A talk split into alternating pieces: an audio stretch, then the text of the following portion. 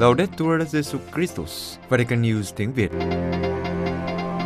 Radio Vatican, Vatican News tiếng Việt. Chương trình phát thanh hàng ngày về các hoạt động của Đức Thánh Cha, tin tức của Tòa Thánh và Giáo hội Hoàn Vũ được phát 7 ngày trên tuần từ Vatican và Roma. Mời quý vị nghe chương trình phát thanh hôm nay, thứ Tư ngày 20 tháng 10 gồm có: trước hết là bản tin, tiếp đến là một sinh hoạt giáo hội và cuối cùng là gương chứng nhân. Bây giờ kính mời quý vị cùng Trung Hưng và Jean Castex theo dõi tin tức. Đức Hồng y Parolin, thế giới cần sự lãnh đạo và sự khéo léo của phụ nữ. Vatican. Trong sứ điệp video gửi các tham dự viên của diễn đàn phụ nữ G20 diễn ra trong 2 ngày 18 và 19 tháng 10 tại Milan, Bắc Ý, Đức Hồng y Pietro Parolin, Quốc vụ Khanh Tòa Thánh, đại diện Đức Thánh Cha nhấn mạnh rằng thế giới cần sự lãnh đạo và sự khéo léo của phụ nữ. Tại diễn đàn này, các tham dự viên thảo luận những vấn đề nhằm mục đích nâng cao nhận thức về vai trò quan trọng của phụ nữ và tác động tích cực của nữ giới đối với các nỗ lực phục hồi kinh tế và xã hội sau đại dịch. Thực tế, trong xã hội, số phụ nữ lãnh đạo vẫn còn ít. Vì vậy, diễn đàn tập trung nói về tình hình thực tế này và đưa ra các giải pháp như đào tạo cho phụ nữ trẻ, tăng cường sự hiện diện của phụ nữ trong các lĩnh vực liên quan đến quá trình chuyển đổi kỹ thuật số và các ngành như khoa học, công nghệ, kỹ thuật, toán học, vượt qua những định kiến vẫn tồn tại. Buổi gặp gỡ còn thảo luận về biến đổi khí hậu, chuyển đổi năng lượng, bảo vệ sức khỏe và nhà ở, vai trò ngoại giao của phụ nữ và cái nhìn của phụ nữ trong chính sách đối ngoại, với niềm tin rằng tất cả những điều này có thể tạo ra sự khác biệt. Đức Hồng y Parolin nói trong sứ điệp gửi đến diễn đàn rằng thế giới cần sự đồng hành, lãnh đạo và sự khéo léo của phụ nữ để đối phó với những thách đố lớn hiện nay. Ngài nhìn nhận rằng những thách đố lớn mà thế giới đang phải đối mặt do đại dịch cần có những nỗ lực cần thiết để phục hồi và hỗ trợ những người bị ảnh hưởng nặng nề nhất. Quốc vụ Khanh Tòa Thánh lưu ý, Đức Thánh Cha thường nhấn mạnh đến sự đóng góp không thể thay thế của phụ nữ trong việc xây dựng một thế giới có thể trở thành ngôi nhà cho tất cả mọi người. Trước những thách đố xã hội, kinh tế và khí hậu toàn cầu ngày nay, Đức Hồng y khẳng định vai trò của phụ nữ trong việc thúc đẩy ý thức vị tha, đặc biệt cần thiết để vượt lên trên những sở thích hiện cận, chỉ hướng đến những lợi nhuận trước mắt. Nhấn mạnh tầm quan trọng sống còn của sự tham gia và hợp tác của tất cả các thành viên trong xã hội, Đức Hồng y Parolin nói, tất cả mọi người đều được kêu gọi để đảm nhận ơn gọi chung là trở thành những người tích cực xây dựng thế giới tốt đẹp hơn. Trong phần kết luận, Đức Hồng y nhắc lại mong ước của Đức Thánh Cha về sự tiếp cận một nền giáo dục chất lượng cho trẻ nữ và phụ nữ ở khắp nơi, để họ có thể cống hiến hết mình cho sự phát triển và tiến bộ của các xã hội gắn kết. Đức Thánh Cha Francisco phải đặt bệnh nhân lên trên căn bệnh. Vatican. Trong buổi tiếp kiến tổ chức Campus Biomedico, Bệnh viện Đại học Đa khoa ở Roma, vào hôm 18 tháng 10 vừa qua, Đức Thánh Cha chỉ ra các ưu tiên của việc chăm sóc sức khỏe công giáo là điều trị phẩm giá con người và khẳng định trong lĩnh vực chăm sóc sức khỏe, công giáo làm chứng rằng mọi sự sống đều xứng đáng và phải đặt người bệnh lên trên căn bệnh. Đối với Đức Thánh Cha, trong lĩnh vực chăm sóc sức khỏe, công giáo được mời gọi làm chứng rằng không có sự sống nào là không xứng đáng hoặc bị loại bỏ, vì sự sống con người không theo tiêu chí của lợi ích hoặc đòi hỏi của lợi nhuận. Và Ngài yêu cầu trong các cơ sở chăm sóc sức khỏe công giáo phải có phương pháp điều trị phẩm giá con người, và vì thế không bao giờ được thương lượng trong việc chăm sóc sức khỏe. Đức Thánh Cha yêu cầu chăm sóc sức khỏe công giáo xây dựng mạng lưới đáp ứng nhu cầu hiện nay về sức khỏe, đặc biệt trong giai đoạn đại dịch. Điều cần thiết là đặt người bệnh lên trên căn bệnh. Đây chính là nền tảng cho việc chăm sóc toàn diện và nhân bản. Chính vì điều này, chúng ta phải theo một cái nhìn không đặt ý tưởng, kỹ thuật và các dự án lên hàng đầu, nhưng con người cụ thể. Đó là bệnh nhân cần được điều trị bằng cách gặp gỡ để hiểu biết lịch sử đời họ và thiết lập các tương quan thân thiện, chữa lành tâm hồn. Bởi vì tình thương đối với tha nhân, nhất là trong tình trạng mong manh yếu ớt của họ, trong đó có biểu lộ hình ảnh Chúa Giêsu chịu đóng đanh, là đặc điểm của thực tại Kitô và không bao giờ được biến mất. Đức Thánh Cha yêu cầu mỗi cơ cấu y tế, đặc biệt những cơ cấu của Kitô giáo, phải là nơi thực hiện sự săn sóc con người và làm sao để có thể nói, ở đây người ta không phải chỉ thấy các bác sĩ và bệnh nhân, nhưng thấy những người được đón nhận và giúp đỡ. Tại đây, người động chạm cụ thể đến phương pháp trị liệu phẩm giá con người. Đức Thánh Cha còn nhắc nhở tổ chức không được quên nghiên cứu. Ngài nói, đặt việc chăm sóc con người ở trung tâm, nhưng không quên tầm quan trọng của khoa học và nghiên cứu, vì chăm sóc điều trị mà không có khoa học thì vô ích, cũng như khoa học mà không săn sóc thì không đem lại kết quả. Hai điều đi song song với nhau. Đức Thánh Cha tiếp Thủ tướng Pháp Jean Castex. Vatican. Sáng ngày 18 tháng 10, Đức Thánh Cha đã tiếp Thủ tướng Jean Castex của Pháp sau cuộc gặp gỡ riêng kéo dài 35 phút. Người đứng đầu nước Pháp cho biết ông và Đức Thánh Cha đã nói đến báo cáo Sauvé về việc lạm dụng tín dục trong hàng giáo sĩ. Đi cùng với ông Castex có phu nhân của ông, Bộ trưởng Bộ Ngoại giao và Bộ trưởng Nội vụ Pháp. Đây là lần đầu tiên người đứng đầu chính phủ Pháp được một giáo hoàng đón tiếp chính thức kể từ năm 2009, khi ông François Fillon được Đức Giáo hoàng Bị Đức 16 tiếp đón. Thủ tướng Pháp cho biết, Đức Thánh Cha nói rằng Ngày Nghị Giáo hội Công giáo Pháp đã thực hiện một hành động can đảm khi yêu cầu thực hiện báo cáo. Đức Thánh Cha tin tưởng các giám mục Pháp có thể đưa ra những kết luận cần thiết. Đức Thánh Cha và Thủ tướng Pháp cũng nói đến những điểm chung giữa ngoại giao Pháp và Tòa Thánh, đặc biệt hai bên tập trung vào vấn đề Liban và Iraq, hội nghị COP26 và sự nóng lên của trái đất. Ông Castex cho biết, đó là cuộc gặp gỡ thân thiện. Ông gặp thấy một Đức Giáo hoàng vui vẻ, năng động, hoạt bát. Ông cũng mời Đức Thánh Cha thăm nước Pháp. Vào ban trưa, Thủ tướng Pháp đã tiếp Đức Hồng Y Quốc vụ Khanh Tòa Thánh Pietro Parolin tại Villa Bonaparte, trụ sở của Đại sứ quán Pháp cạnh Tòa Thánh, nhân kỷ niệm 100 năm quan hệ ngoại giao giữa Pháp và Tòa Thánh. Ông đã tặng Đức Hồng Y Parolin huân chương Bắc Đẩu bội tinh. Từ Á Châu đến châu Mỹ Latin, 1 triệu trẻ em tham gia chiến dịch Kinh Minh Côi vì hiệp nhất và hòa bình. Vatican, vào ngày 18 tháng 10 vừa qua, hơn 1 triệu trẻ em tại nhiều nước trên thế giới đã tham gia chiến dịch Kinh Minh Côi cầu nguyện cho sự hiệp nhất và hòa bình do Tổ chức Bác Ái trợ giúp các giáo hội đau khổ tổ chức. Tổ chức Bác Ái trợ giúp các giáo hội đau khổ cho biết, từ vài tuần trước ngày 18 tháng 10, rất nhiều email và tin nhắn từ các giáo phận, giáo xứ, các miền truyền giáo gửi đến văn phòng của tổ chức để đăng ký tham gia. Các nước tham gia từ Afghanistan đến Zambia, bao gồm Myanmar, Thái Lan, Colombia, Ghana, Liban, Peru, Nam Phi, Sierra Leone, Nam Sudan, Venezuela, Mozambique, cũng như Bosnia và Herzegovina. Tại Thái Lan, Hội đồng Giáo dục Công giáo của Thái Lan nói rằng các giáo viên, giáo lý viên và các gia đình cùng các em đọc Kinh Minh Côi. Cha Erkar Kompartum, Tổng thư ký của Hội đồng nói rằng sáng kiến này nhắm nhóm lại đức tin nhờ sức mạnh của cầu nguyện. Chiến dịch trên toàn thế giới là một lời mời gọi hãy nhớ những lời của Đức Mẹ Fatima rằng lời cầu nguyện như trẻ thơ và tin tưởng của Kinh Minh Côi thực sự có thể thay đổi thế giới, đánh bại sự dữ và mang lại hòa bình. Trong khi đó, một giáo phận ở Myanmar hy vọng Kinh Minh Côi có thể mang lại hòa bình cho các cộng đồng. Một vị lãnh đạo giáo hội ở Myanmar nói, đại dịch ảnh hưởng nặng nề trong vùng của chúng tôi. Mọi ngôi làng đều bị phong tỏa. Kinh Minh Côi là nguồn sức mạnh thể lý và tâm lý duy nhất tại các ngôi làng.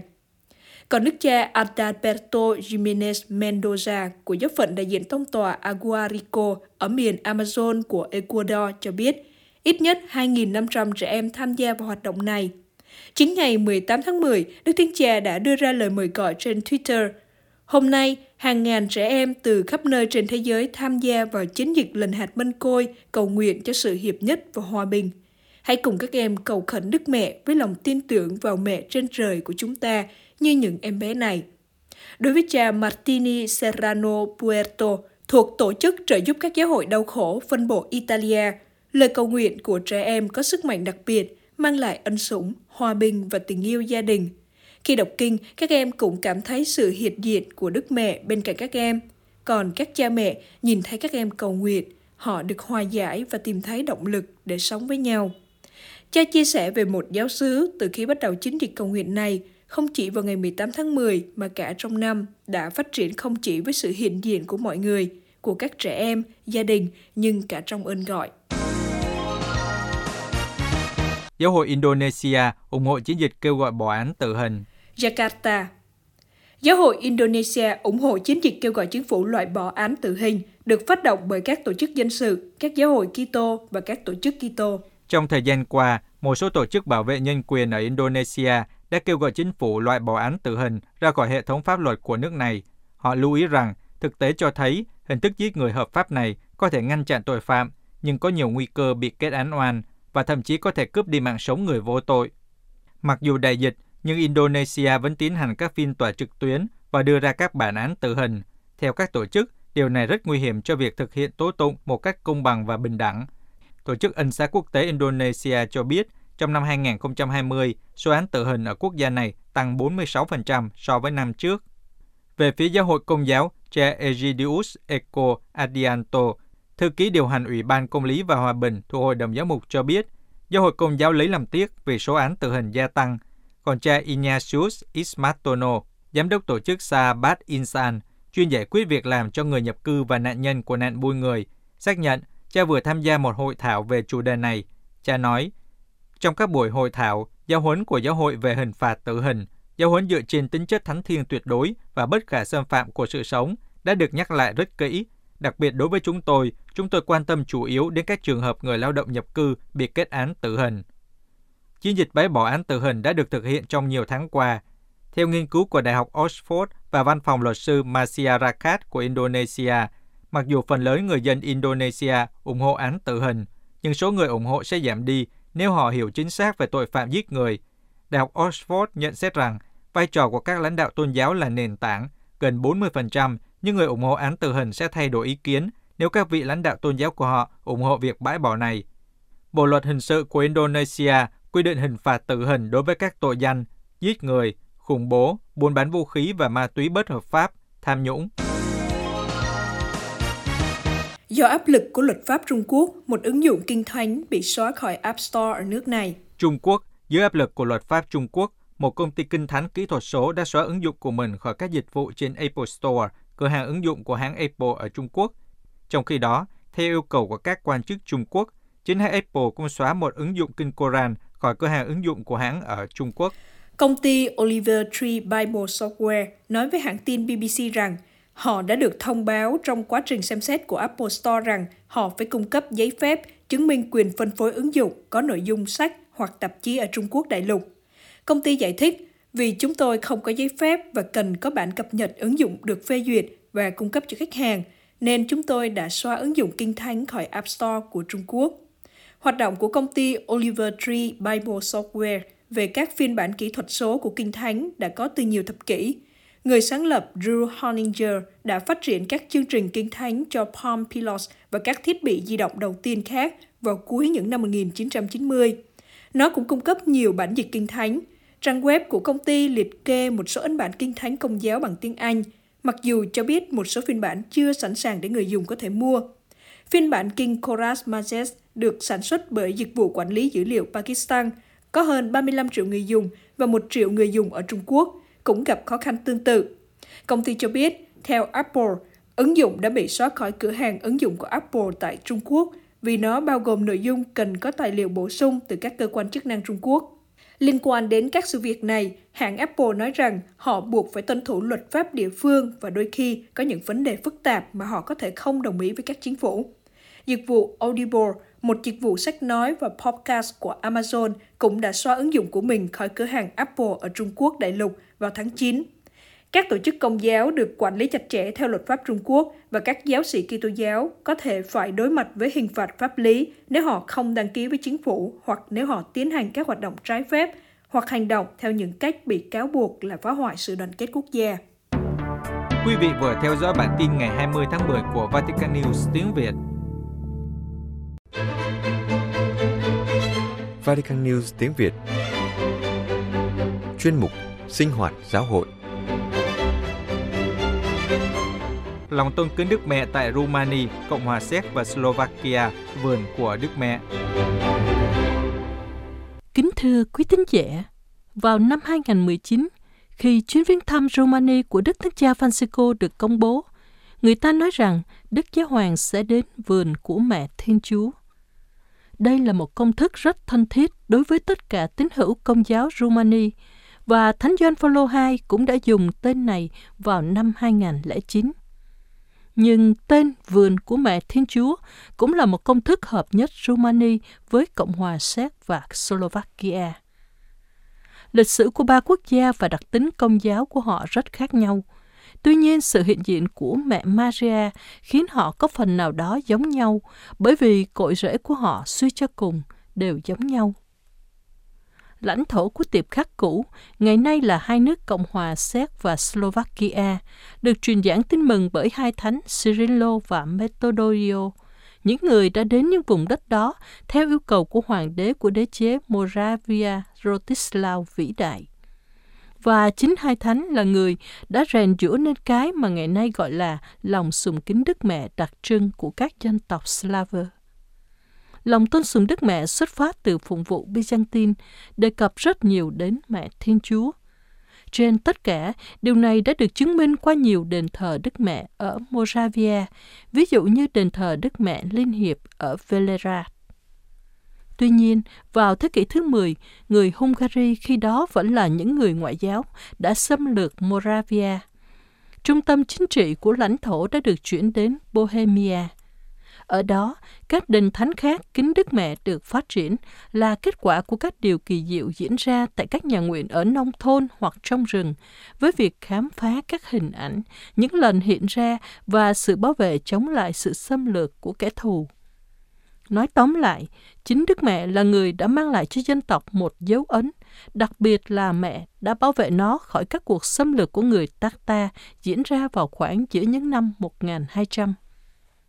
Thánh Venceslau thứ nhất đã chiến thắng trong cuộc chiến chống lại người Tatar và Ngài đã mang lại động lực to lớn cho lòng sùng kính Đức Mẹ. Cũng như vua Carlo thứ tư, cha đẻ của đất nước, đã khởi xướng việc dâng thánh lễ buổi sáng để tôn vinh Đức Trinh Nữ Maria. Vào đầu những năm 1400, các tín đồ của Jan Hus, những người theo đạo Tin Lành, đã tấn công và phá hủy tất cả các di sản của Kitô giáo thời Trung Cổ, nhưng không phá hủy các tượng Đức Mẹ. Thực tế là dân chúng hầu như luôn luôn có thể cất giấu và gìn giữ các ảnh tượng Đức Mẹ vì là những thứ rất quan trọng đối với họ. Năm 1436, hòa bình được ký kết và người dân có thể trở lại đời sống công giáo. Lòng sùng kính Đức Mẹ bắt đầu lan rộng trở lại. Vào thời kỳ đó, việc cầu nguyện hàng ngày bằng kinh truyền tin đã trở nên phổ biến. Vào giữa những năm 1500, xảy ra một cuộc khủng hoảng tin lành khác và các tín hữu công giáo lại cố gắng cứu các hình ảnh thánh thiêng khỏi bị xúc phạm. Năm 1620, Liên đoàn Công giáo do Hoàng đế Áo lãnh đạo thắng trận trên núi Mont Blanc. Do đó, các tu sĩ dòng tên dấn thân phục hưng công giáo, đưa các đền thờ bị biến mất và bị đóng cửa trở lại phát triển mạnh mẽ với số lượng lớn. Đó là vào giữa năm 1600 và 1700, khi Moravia, Bohemia và Slovakia nhận danh hiệu Vườn của Đức Mẹ, nhờ lòng sùng kính Đức Trinh Nữ lan rộng cách lạ thường trong lãnh thổ của họ. Đặc biệt, người Slovakia nhìn thấy đất nước của họ luôn bị áp bức, được phản ánh trong hình ảnh Đức Mẹ sầu bi mà lòng sùng kính lan truyền từ năm 1500. Trong những năm 1930, mối nguy hiểm của Đức Quốc xã rình rập trên các vùng đất của Cộng hòa Séc và Slovakia, người dân phản ứng theo cách thức thường làm, nghĩa là gia tăng gấp bội các cuộc hành hương và cầu nguyện và hàng trăm ngàn người hành hương hướng về các đền thánh Đức Mẹ. Tình hình khó khăn hơn vào thời Cộng sản, vì các đền thánh bị cấm tổ chức các cuộc hành hương, tuy nhiên vẫn có những cuộc hành hương và đó cũng là cơ hội người dân đi đến những nơi cách xa nơi ở của họ, thoát khỏi sự kiểm soát của cảnh sát. Khả năng thực hiện được các cuộc hành hương khác nhau tùy theo khu vực. Ở Bohemia, việc đi đến một đền thánh khó hơn, nhưng ở Moravia thì dễ hơn. Và trong chính thời kỳ này, Đức Mẹ hiện ra ở Tuzovka, phía bắc của Slovakia. Đó là vào năm 1958, tiểu phu Mastos Lasov đã nhìn thấy Đức Mẹ nhưng bị chính quyền Slovakia bắt im lặng. Mặc dù vậy, tin tức về cuộc hiện ra đã lan rộng và đã có nhiều cuộc hành hương đến đây trong giai đoạn cuối của Cộng sản. Các cuộc hành hương Đức Mẹ đến Levoka là phổ biến nhất. Chắc chắn, một trong những đền thánh nổi tiếng nhất của vườn Đức Mẹ ở Cộng hòa Séc là Đức Mẹ Stara Boleslav, không cách xa Praha. Ở đó, lòng tôn sùng Đức Mẹ đã phát triển vào năm 1600 khi tin tức lan truyền về việc phát hiện ra một tấm bảng kim loại mạ vàng có hình Đức Mẹ, theo truyền thuyết đã được Thánh Methodio tặng cho Thánh Ludmilla và Thánh Venceslau đã đeo trước ngực. Tuy nhiên, điều này là theo truyền thuyết, bởi vì trên thực tế, có vẻ như tấm bảng đó đã có từ thế kỷ 14. Năm 1500, cuộc hành hương trở nên rất phổ biến, nhiều đến mức vào năm 1945, hình ảnh này đã được gửi đến mọi giáo xứ ở Praha, và dân chúng đã cầu nguyện cùng Đức Mẹ xin cho chiến tranh thế giới thứ hai kết thúc. Còn đền thờ Đức Mẹ Chiến Thắng nằm ở Austin được liên kết với lịch sử của Séc và đặc biệt là cuộc bao vây của người Tatar. Nhưng quân Tatar đã buộc phải chạy trốn một cách thảm khốc do một cơn bão dữ dội được cho là do Đức Mẹ đứng ra chống đỡ. Khi Tin Lành Calvin lan rộng đến khu vực, nhà thờ đã bị cướp phá. Chỉ đến năm 1625, việc sùng kính Đức Mẹ mới được tái lập, trong khi bức tượng được tôn kính trong nhà nguyện được xây từ năm 1845. Đặc biệt quan trọng như đã đề cập là hình ảnh Đức Mẹ bày sự thương khó với đền thánh được đặt tại Sastin. Vào năm 1564, trên lãnh thổ nơi có đền thánh, một người phụ nữ tên là Angelica đã bị chồng là nhà quý tộc Hungary Imaric Sopo thù ghét và bỏ rơi. Tuyệt vọng và đơn độc, chị cầu khẩn với Đức Trinh Nữ và hứa xây dựng một đền thánh sầu bi ngay tại nơi đó nếu được giúp đỡ. Sau đó, chồng chị đã trở lại và cầu xin chị tha thứ.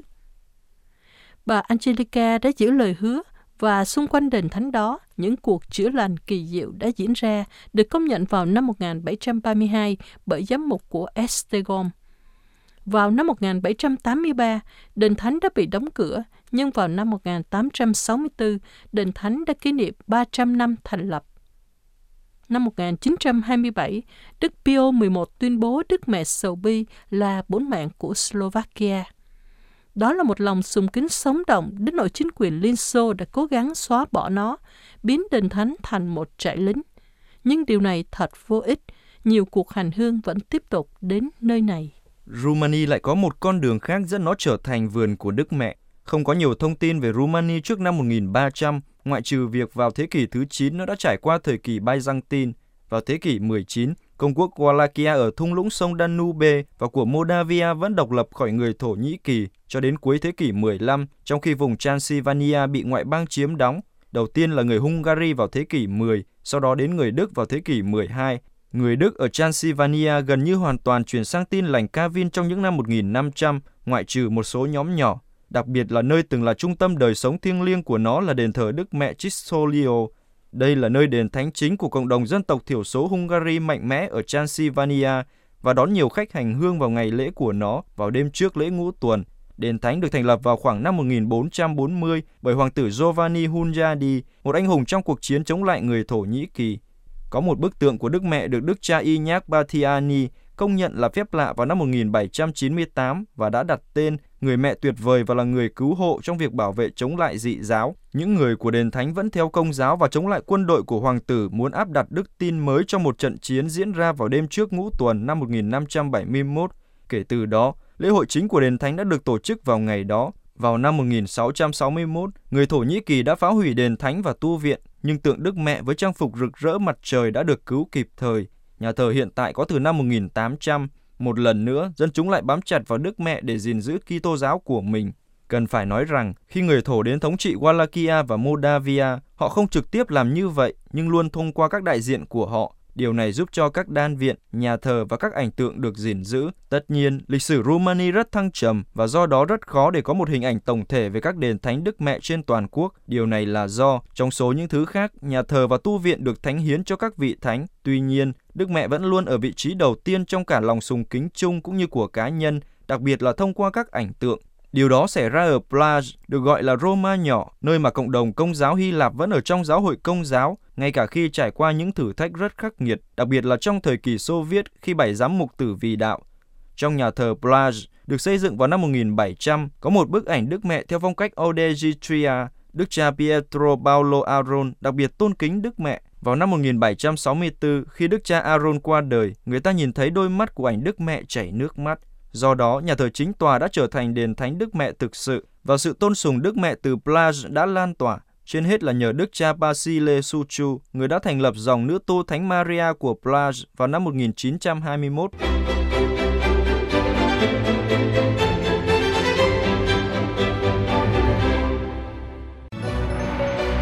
Vatican News tiếng Việt. Chuyên mục Gương chứng nhân. Gương phục vụ bệnh nhân bằng cả mạng sống của các nữ tu dòng thánh Camillo ở Ý. Tại Ý, trong thời điểm đại dịch vừa qua, các nữ tu dòng nữ tử thánh Camillo, hay còn gọi là nữ tá viên Camillo, đã được nói đến nhiều vì các hoạt động dấn thân không sợ nguy hiểm đến tính mạng. Trong một cuộc trò chuyện với báo quan sát viên Roma, khi được hỏi về các hoạt động bác ái này, Sơ Celia Andrighetti, bề trên tổng quyền của dòng nói, làm chứng cho tình thương luôn hiện hữu của Đức Kitô đối với người đau yếu, dù nguy hiểm đến tính mạng là đặc sủng của chúng tôi, và chúng tôi sẽ thực hiện điều này với đầy quyết tâm và ý chí. Đối với chúng tôi, giúp đỡ và chăm sóc con người bao nhiêu có thể ở tất cả các quốc gia nơi chúng tôi hiện diện là ưu tiên tuyệt đối. Sơ giải thích, những gì chúng ta đang trải qua trong thời kỳ được đánh dấu bởi đại dịch COVID-19 là những thử thách nghiêm trọng cho toàn nhân loại. Chúng tôi chưa bao giờ lùi bước, ngay cả trong những tình huống rất nguy kịch và tuyệt vọng. Trái lại, qua các cơ sở chăm sóc khắp nơi trên thế giới, chúng tôi đã cố gắng bằng tất cả sức lực để đưa ra các hỗ trợ cụ thể. Lĩnh vực hoạt động chính của các nữ tu Camilo là bệnh viện, phòng khám, trạm xá, nhà cho người già, các cơ sở dành cho các trẻ nữ khuyết tật về thể chất và tinh thần, chăm sóc tại nhà, các trung tâm bệnh phong và truyền giáo. Khi thi hành sứ vụ, các tu sĩ cũng hướng đến sự quan tâm nhân bản và thiêng liêng đến gia đình bệnh nhân, chia sẻ những lo lắng của họ và hỗ trợ cho họ bằng tình liên đới. Dòng nữ tử Thánh Camilo được thành lập năm 1892. Từ đó, các thành viên của hội dòng luôn cố gắng sống theo tinh thần của Thánh Camilo, chăm sóc người bệnh với tình yêu của người mẹ chăm sóc đứa con duy nhất của mình khi bị đau yếu. Các nữ tu luôn nhanh chóng đáp ứng các nhu cầu ở các nơi các chị hiện diện, đặc biệt trong các nước đang phát triển và các vùng truyền giáo. Hiện nay, dòng có hơn 800 nữ tu sống rải rác trên khắp thế giới. Qua các cơ sở y tế xã hội, các tu sĩ Camilo làm chứng cho mầu nhiệm nhập thể của Chúa Kitô và lòng thương xót của người trong việc chăm sóc sức khỏe, chữa trị, nâng đỡ và phục vụ người bệnh, người bị bỏ rơi trong xã hội. Tại Roma, dòng có một bệnh viện Vanini. Trung tâm này đảm nhận các hoạt động đón tiếp, lắng nghe và hỗ trợ bệnh nhân, bảo đảm cho người bệnh cảm thấy thoải mái trong khi điều trị với những phương pháp chẩn đoán hiệu quả. Trung tâm y tế này được gọi là bệnh viện biên giới vì ở giữa khu vực đông dân nhất của Roma, phục vụ nhiều người nghèo, người gặp khó khăn về kinh tế và xã hội. Vào tháng 10 năm 2020, Trung tâm y tế Vanini được chuyển đổi thành một bệnh viện COVID, cung cấp gần 150 giường cho bệnh nhân. Tháng 6 năm nay, trung tâm hoạt động bình thường trở lại với sức chứa 227 giường. Ngày nay, Vanini là một trung tâm được đánh giá cao trong số các bệnh viện Roma nhờ khả năng kết hợp công nghệ tiên tiến với đội ngũ y tế gồm các chuyên gia và các điều dưỡng là các nữ tu và giáo dân. Bệnh viện đã được chuyển đổi thành một trung tâm chăm sóc bệnh nhân COVID-19 cũng do trải nghiệm tồi tệ mà các nữ tu Camilo đã phải vượt qua giữa mùa xuân và mùa hè năm 2020, khi 57 trong số 62 nữ tu bị nhiễm trong một cộng đoàn ở Rota Ferrata. Sơ bề trên tổng quyền nói, tôi cũng bị nhiễm và có những lúc thực sự khó khăn, nhưng nhờ tinh thần liên đới và cộng tác tuyệt vời của người dân, chúng tôi đã vượt qua. Mọi người luôn quan tâm và sẵn sàng giúp đỡ chúng tôi và không để chúng tôi đơn độc. Chính lời cầu nguyện và sự trợ giúp của Chúa, chúng tôi đã chữa lành mà không có bất kỳ biến chứng nào. Sơ bề trên tổng quyền chia sẻ thêm, tiếp xúc với bệnh nhân giúp chúng ta hiểu tình liên đới và trợ giúp nhau rất quan trọng. Để đạt được mục đích này, chúng ta phải làm việc cùng nhau, không ai có thể tự cứu mình. Chúng tôi cộng tác với mọi người để con người được đặt vào trung tâm của sự chú ý trong thế giới y tế. Chúng tôi đóng góp thúc đẩy tính nhân văn trong các cơ sở và dịch vụ y tế và đảm bảo theo cách tốt nhất có thể quyền của bệnh nhân và nhân phẩm của họ được tôn trọng. Chúng tôi có thể thực hiện được tất cả những điều này cũng là nhờ sự hỗ trợ của giáo dân.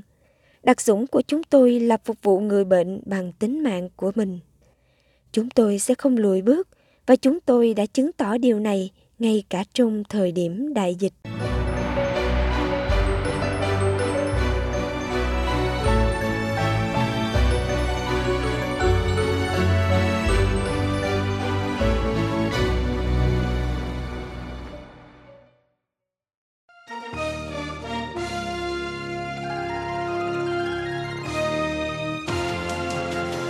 Cảm ơn quý vị đã chú ý lắng nghe chương trình Radio Vatican của Vatican News tiếng Việt. Xin Thiên Chúa chúc lành cho quý vị và toàn gia quyến. Laudetur Jesu Christus, ngợi khen Chúa Giêsu Kitô.